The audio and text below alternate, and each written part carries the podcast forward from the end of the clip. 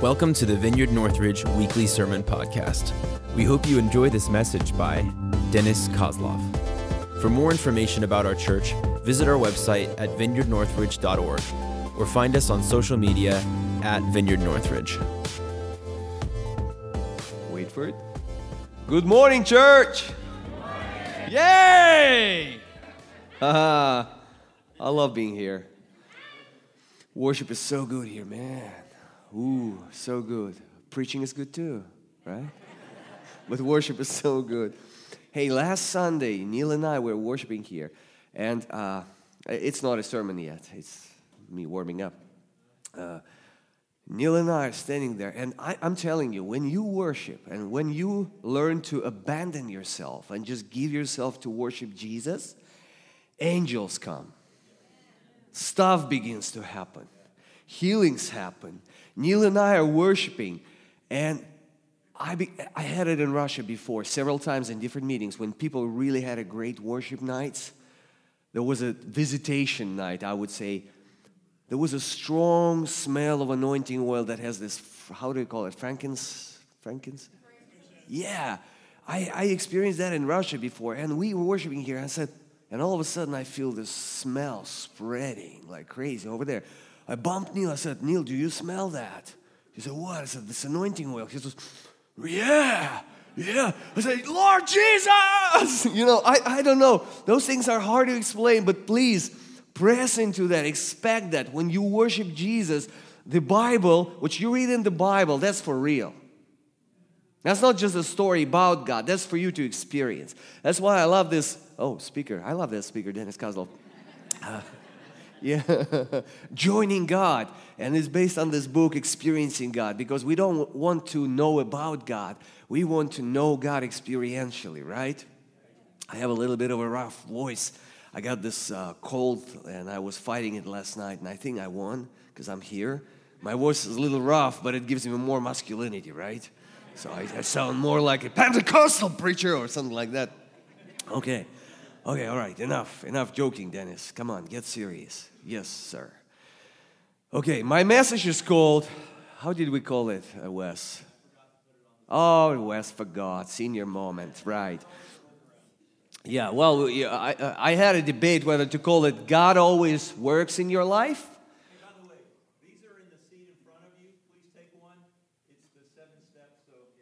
I love hecklers. Yeah, so uh, I wanted to call God always at work in your life or God always works in your life. Or another version would be you remember the song that we often sing? He never stops working. He never stops. He never stops working. Just remember, next time you sing this song, that's the message that I'm trying to convey to you. That's the simple as that. And another thing, it's kind of a housekeeping note. Neil and I, we're really striving to simplify our messages to the one main point. We want to learn to preach every message so there is just one main point that you carry with you. Otherwise, you won't remember it. That's how we're designed. But there is much more in that book. So I would encourage you to buy that book uh, by Blackaby, Experiencing God. Buy the latest edition because he's been editing that and uh, printing it for last 20 years or so. I, I, read it 20 years ago for the first time. And there's a lot of stuff there to study and to glean from. But today, I want to impress you with just one, this one point. I want to tackle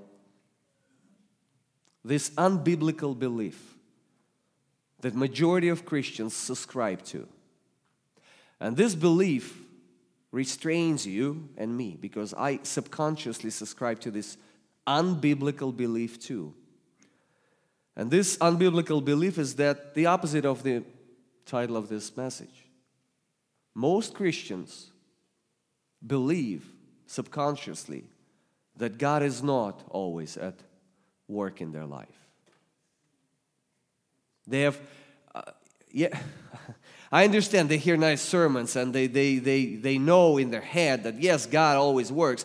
But if they're honest, if they're brutally honest and they look at their life, they realize they have special pockets of time and space where when they make an opportunity for God to visit, but in between they basically run their life And they try to build uh, godly habits, they try to run their life by the book, and they try to do all the right things. But basically, it's them running their life. And it's reinforced by life experiences to an extent that not only they do not see any significant activity of God in their daily living, they do not even anticipate it. I'm talking about you right now. I'm talking about me right now. I mean, be honest. We're super excited here on Sunday. I want to see you on Wednesday night. You might be a little different than I'm, I know you here, and I might be a little different. Well, anyway, I'm, I'm not going to be harsh on you today, especially with this rough voice, because you might be traumatized. I don't want that.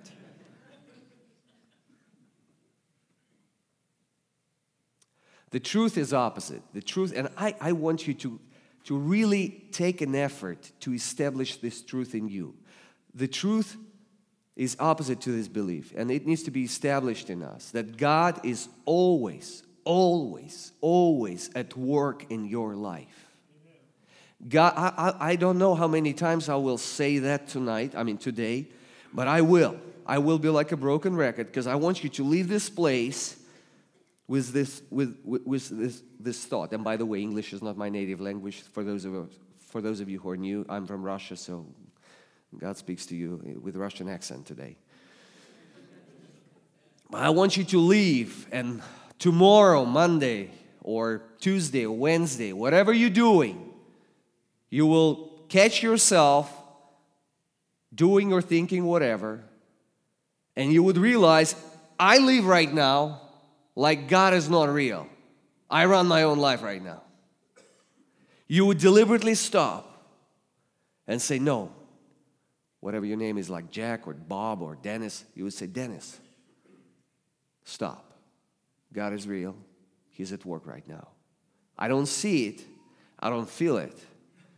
But the truth is, He's, he's at work right now. God is at work all the time in your life, in every area of your life your work with your coworkers. You might feel it's the most ungodly place that you can find in Springfield, your working place. So there's not even a smell of God there. Let me tell you something God is at work in that place. And not only so, how do I know that He sent you there for a reason? You are there for a reason. You have a family members that you have difficulties with. God is at work in their lives. And He connected you and them for a reason. God is at work in your life always. How do I know that? Listen, I know that from Jesus. And you will know it from Jesus today. So, Right now, God is working all around you. And one of the greatest tragedies among God's people is that even though they long to experience Him, they do not know how to recognize Him at work in their midst. And this series, this series of messages, is designed to change that.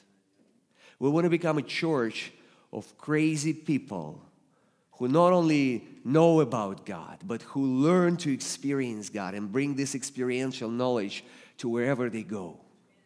We want to be people who not only know as a theory that God is work in our life, but learn to recognize Him and join Him. And then it becomes manifest. That's how it works. Remember abiding and bearing fruit? Remember the word bear fruit, meaning basically to publish something that is real but unknown. Okay, I'll, I'll develop that later for you. You're not ready for that yet. I'm just kidding. So, once again, I'll state God is always working around you. How do I know it? Jesus reveals it. Jesus is the best model of how to live and experience God on a daily basis. Can I hear an amen to that? I'll say it again Jesus is the best model to learn from how to live by God's presence, how to experience God on a daily basis, and how to manifest this reality into this world. Amen? I want you to know about, God, uh, about Jesus that he truly is a man. He's not just deity, He is a true, genuine man. I'm scheduled to preach this coming Christmas, and I'm going to be preaching on incarnation. It will be awesome. Just wait for it. It will be awesome because God became man. He brought all of man into one human being. He brought man into God. He brought God into man so that he can bring man into God. Isn't that cool? That's the gospel. But when he became a man, he became a genuine, true man. It, he didn't just put a meat sack to pretend he's a man. He became a genuine man, Jesus Christ of Nazareth. And listen to that. Every single miracle that Jesus has done, he has done as a man. I remember when I became a Christian, I read a book and I heard it several times from different people, and they would say Jesus was a perfect man and perfect God, which is true. But the but the logic they gave me was wrong. They would say, look, you can see his humanity by the fact that he gets tired, he, he gets hungry, he gets weak, he gets lonely. That's man. But when he heals people, that's God. That's not true. That's not biblical. Look at these two verses Acts 10 38. Jesus, uh, Peter preaching the gospel to Gentiles in the house of Cornelius, and he tells them about Jesus. And he says, How God anointed Jesus of Nazareth, a man, the man from a particular location called Nazareth. God anointed Jesus of Nazareth with the Holy Spirit and power. And he, Jesus, went about doing good and healing who were all who were oppressed by the devil. For, listen, God was with him. He did those things because God was with him.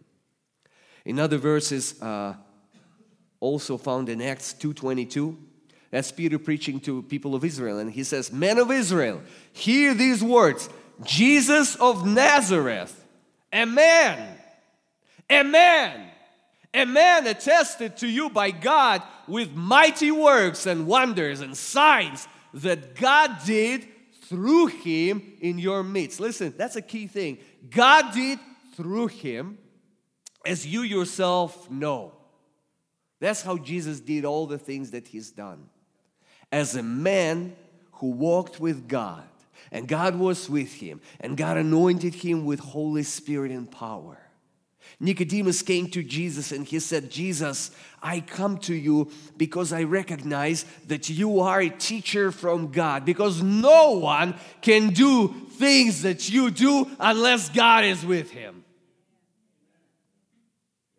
When Jesus comes to Israel, he comes to a very interesting country. The nation of Israel is uh, fully based on their identification with God. They believe they are the nation of God in a very special relationship with God called covenant, covenantal relationship. And they, uh, do you like my scruffy voice today? Do I sound masculine? I like it. Sorry, guys. Well, anyway, let's come back to Israel. Jesus comes to Israel, and it's a nation based on their identification with God and to do everything by the book. By, by the time Jesus comes, this whole group of people they claim special relationship with God. They try to build their, their life by the book. And they have all kinds of schools and branches and schools of thoughts, and they have different sects. It feels like today's America.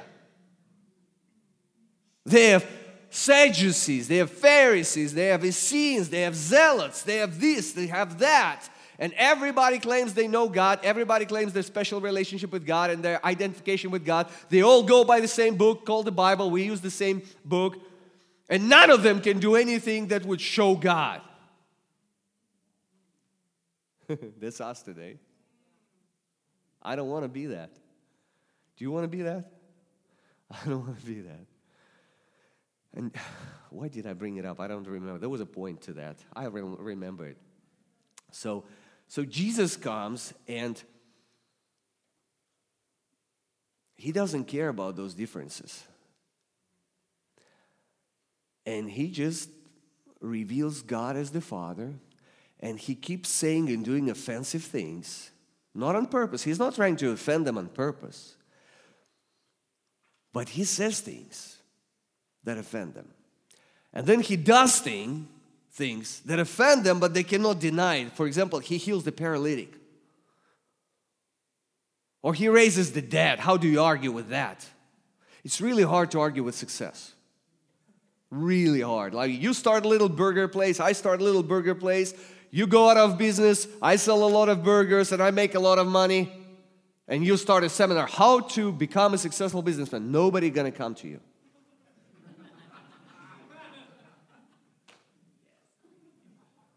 So here, all these guys are talking about God this, God that. We understand God better than these guys. No, we understand God better than. And here comes Jesus. You want to be healed? Yes, but uh, that's the story I'm going to read. That's a classic line of all, all the Christians today. Do you want to receive from God today? Yes, but I think Neil did a message on that. You know, do you believe that God is so, so good to you? He want to lavishly, outlandishly pour out His blessings into your life. Yes, but you know, nothing good comes out of.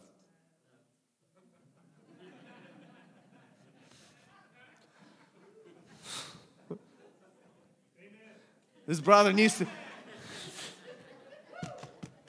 Yo, okay, okay, all right. Okay, let's get to the. I'll get focused. I promise. I'll get focused. Okay, John 5, 1 through 17. I'm to read this typical story. There are many stories like that in the New Testament. When Jesus comes and he speaks and he does something, and the only people that get offended are religious folks. And all the rest of the people who are not very religious, they receive a blessing of God. So let's read one of those stories. John 5, 1 through 17.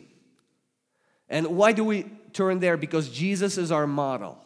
Jesus our model how to experience God and how to manifest God into this world. And Jesus claims that he sees God working all the time. That's my main point today, and I'll keep repeating it throughout this message. So let's read John 5 1 through 17. After this, there was a feast of the Jews, and Jesus went up to Jerusalem. Now there is in Jerusalem by the ship gate a pool in Aramaic called Bethesda, which has five roofed colonnades. In these lay a multitude of invalids, blind, lame, and paralyzed. One man was there who had been an invalid for 38 years.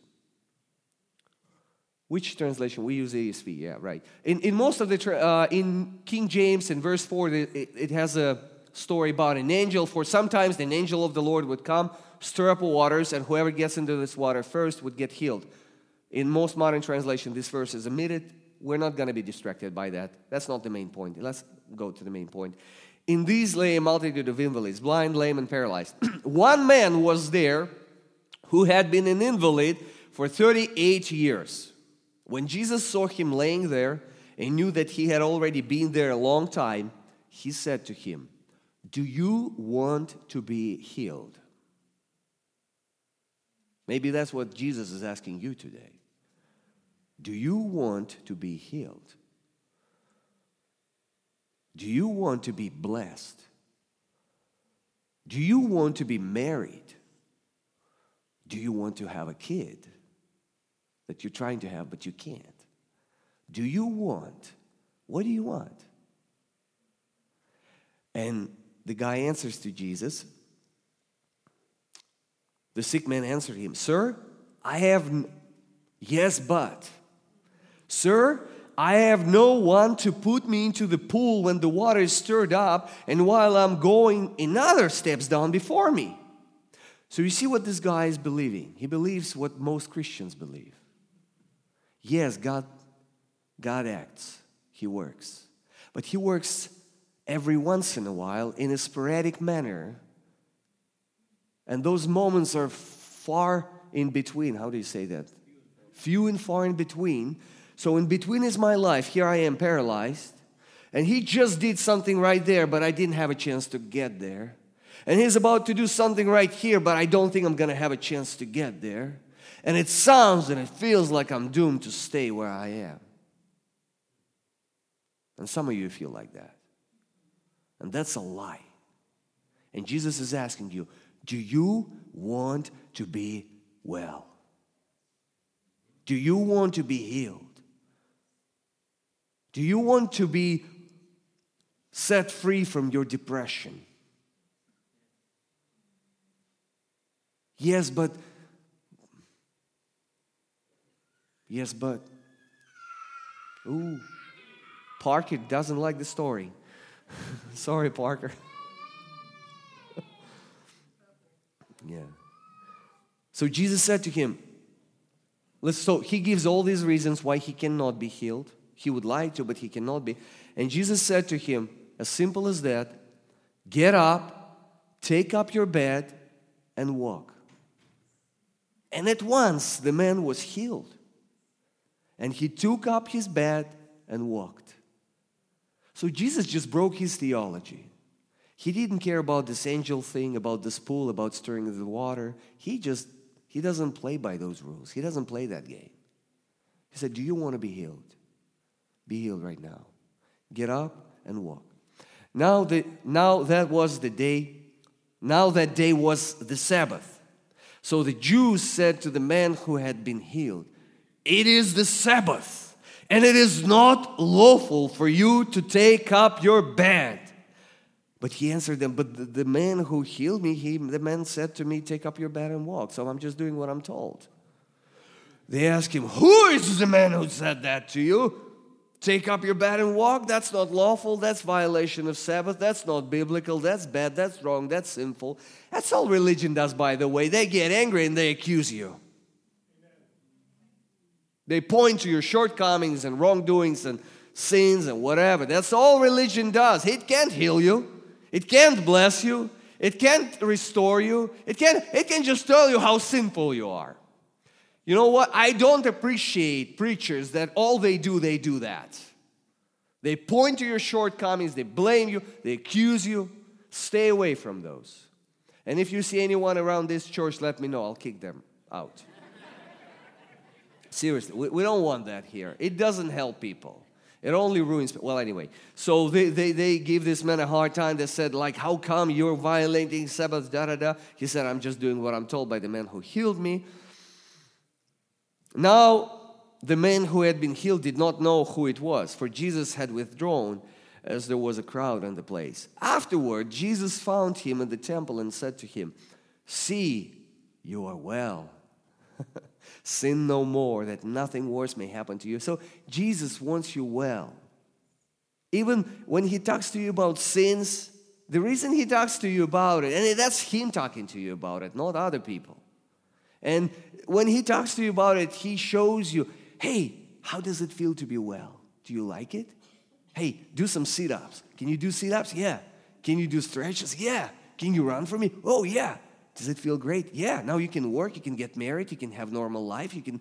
It's amazing, right? Right. So please just stay like that. Be well. I want you to be well. So don't ruin your life by all kinds of sinful things. Just, just stay in this wellness because that's what I want for you.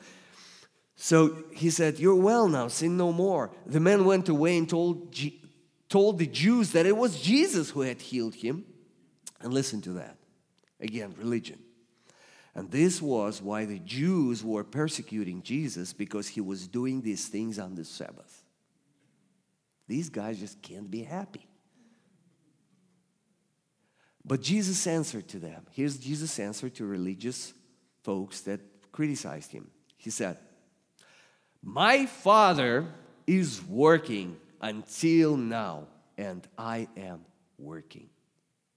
Some other translations render it as this My Father is still at work, He's still working, and that's why I'm working.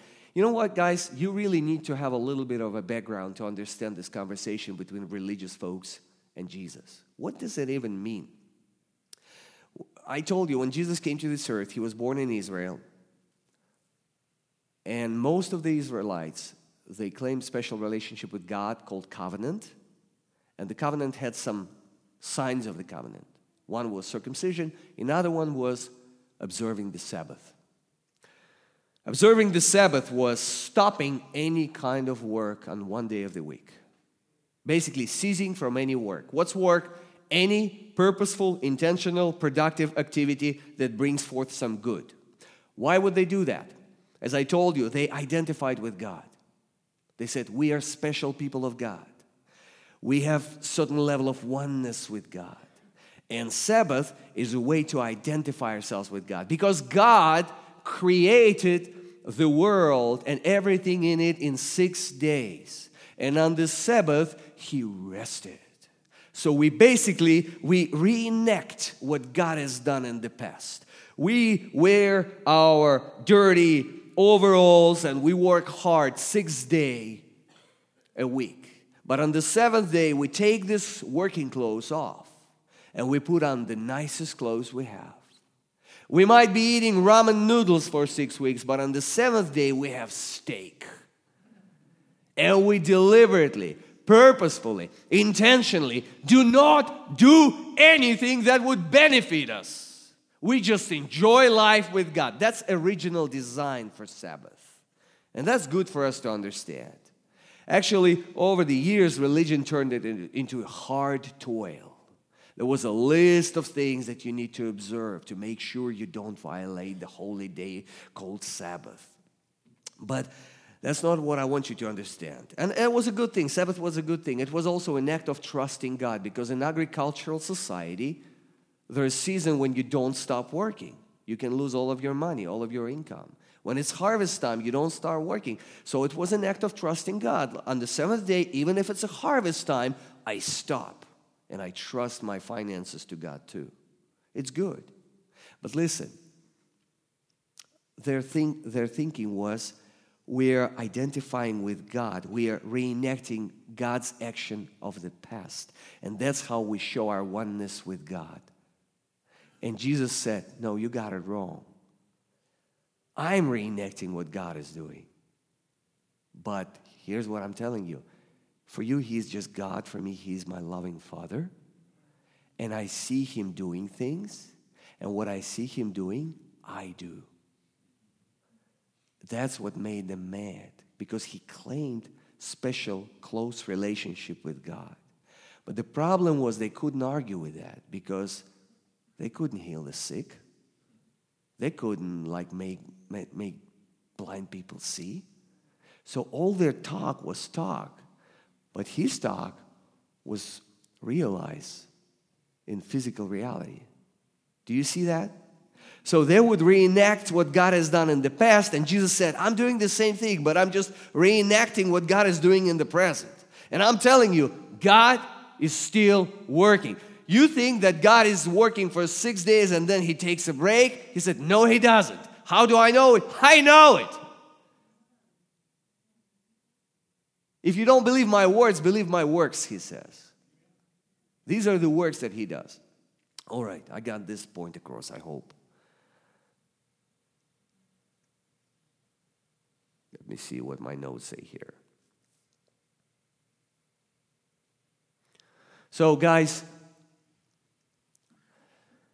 I don't want us to be a synagogue. I don't want us just to talk about what God has done in the past. I want us to be able to recognize what God is doing in the present and joining Him. You know, I don't want us to build theology of our past experiences with God, although they were wonderful. For example, this brother shared, he had a wonderful experience with God. If he lives for the rest of his life based on that and doesn't have fresh revelations, stay away from him. Brother, you will be toxic if you stay with the old things with they're awesome. But God has so much more in front of you. You have no clue. I have no clue what he has in front of me. One time, I was, I was, I participated in revivals, real genuine revivals. And one time, every time revival happens, after a few years, it kind of subsides and you feel sad about it. So I come to the place when the revival was taking place. And I saw a writing that I wrote on the, on the wall there. I said, Jesus loves Rostik. Rostik was a man. I liked it. It was an affectionate name to address him. And I started feeling this blue, this, this sadness about the good old times with God was moving and He is not moving now. And immediately the Spirit of the Lord rebuked me and He said, Don't you dare to think of the past that it's better than what's coming. There is because God is always new and fresh. His mercy is new every morning. So whatever glorious moments you had with God in the past, the best is yet to come. Seriously. So that's why it's so important to see that the model that Jesus was uh, doing and the model of those folks were doing, they were very different. They were reenacting what God has been doing in the past. Jesus was reenacting what God is doing in the present. And that's our model, all right? Okay? So I want to establish this. God is always at work in my life. So the next question that comes, and by the way, you would say, Dennis, do you have the moral right to speak like that to us? Have you ever experienced that yourself? I say yes. I'll be honest with you, I never turned it into my lifestyle, but let me tell you something. I know many of you, I know Neil has experienced that. I know Pastor Lyndon has experienced that. I experienced that. This brother probably experienced that. Every time I tapped into this reality, I've seen the hand of God moving. For example, this guy Nikita, who, who became a member, he got baptized a few years ago. Two years ago, I got a phone call. I, I, got him, I got his number. He said, There's a Russian guy in the community and he wants to meet with you. I met with him. We started talking. We talked about everything. And there was this awkward moment where you kind of talked about everything and it's about to say bye, but you don't know how to say bye yet. And then he said, Oh, I heard you're a pastor. I said, Yeah. So I have questions about the Bible. Can you tell me? And I was that close to start giving him a lecture about the Bible and impress him with how much I know, because I know a lot. And the Spirit of God told me, shut up. Lead him to Christ right now. Offer him to receive Jesus right now in this coffee shop at Panera Bread in the middle of the bright daylight, no church service, no nothing. I said, okay, okay, I'll do that. I said, Nikita, before you can understand the Bible, you really need to receive Jesus into your heart. Because He's the only one who is truly explained the Bible to you. So, how do you do that? I said, Well, see this empty cup from coffee? You're that. You need to be filled with the Spirit of God. But God won't fill you until He washes you. He can wash you with the blood of Jesus. You need to ask Him, He'll do it just like that. Now He's a member here. That's how easy it is. Last week, uh, a couple of years ago, I, I shared your story before, but I, it's a good story, I think. So I was in a bank, I was standing in line, and a few, there were a few people behind me, and one of them was a man with a kid, 12 year old kid. And somehow God kept drawing my attention to this man. You know, we, Neil and I, we called it highlight it. You know, God highlights certain people. So, what is this I'm describing to you? I'm describing to you that you register what God is doing in the moment right now. And you join yourself, and then things begin to happen. And it's not you. You can't take credit for that. All you did, you just recognized something. You recognized a little flame, and you, you, you fan into a flame, and it rekindled, and something began to happen. So, this man is standing behind me. And I just, something about this man, I don't know kept looking at him. So it's my turn. I do whatever I do there, and I go back and I get into my car, and I just sense it's the Lord. I have no clue what it is. So I start my car and I said, Lord, what is this? What is this about this man in the bank? And is it you? Mm-hmm. Can you be more specific? Mm-mm. uh-huh, I hate that. So I shut my uh, ignition and I stay and I wait for the guy to come out of the bank. The guy comes out of the bank and I step out and I, I said, Sorry, guy. I'm sorry, my man. I'm sorry. Don't think I'm crazy, but I'm a, I believe in God and I believe that sometimes God speaks to me. And I think God speaks to me about you and He wants me to pray with you. That's the best I could come up with. Would you mind that? He said, I'd love that. okay, okay. So I start praying, God, da da da da. What's your name? He's, he gave me his name. I pray for him. And I open my eyes, and guys is in tears. And he begins to tell me his story. He said, I was a youth pastor. I was a Christian. I was a youth pastor. And then all of a sudden, I found myself in the middle of the book of Job. All the horrible things that could happen started happening to me one after another like I got bombarded. My wife got sick and then she died. I got sick and then I got to the point of dying. I got into a coma. I was flown to a hospital. I went into a coma and then I woke up and I was paralyzed and nobody would visit me. And I was sitting there, and everybody forgot about me. So I don't remember all the details, but it was horrible. It was like reading the book of Job, really. Like Satan was released into his life.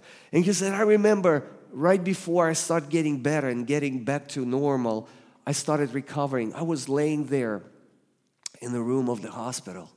And the nurse would put in gospel songs for me because she knew I loved those songs about Jesus. And I was laying there and listening to those songs all along. And I thought, Lord, is there anyone that would pray with me now? Because nobody visits anymore, nobody comes. And that thought kind of impressed him. And I remember that thought today Lord, is there anyone who can come and pray with me? And then you come and say, Can I pray with you? God told me to pray with you. Do you think God becomes more real to this person? I, I don't have time for stories like that, but I have multiple stories. And when I was getting ready for this message, I thought, Lord, but I'm still not converted that into a lifestyle. Those things are still happening far in between. I want to live like that. I wanted to have as a lifestyle.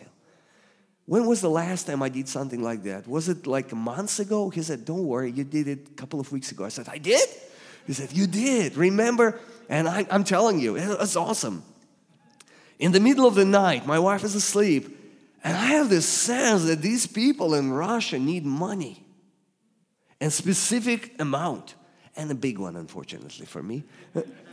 Because, like, if it'd be a smaller amount, I wouldn't even consult with my wife. But my wife and I, we have an agreement. We don't spend above certain amount without consulting with each other. So I had to wake her up. I said, I'm sorry, Marina.